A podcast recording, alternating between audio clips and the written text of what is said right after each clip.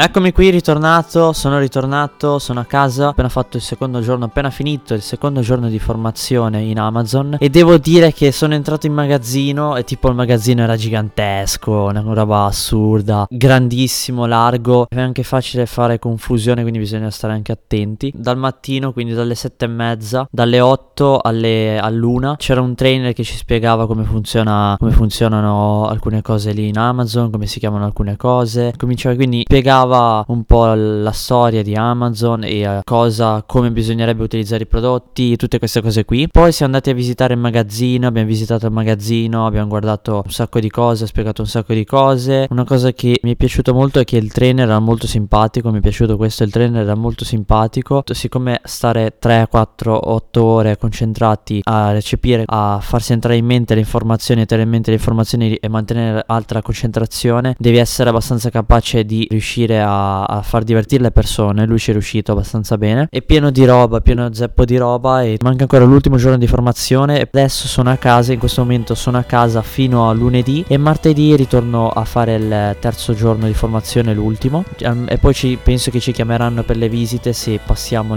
se passiamo il corso. E boh. E noi ci sentiamo di nuovo in un prossimo episodio del podcast.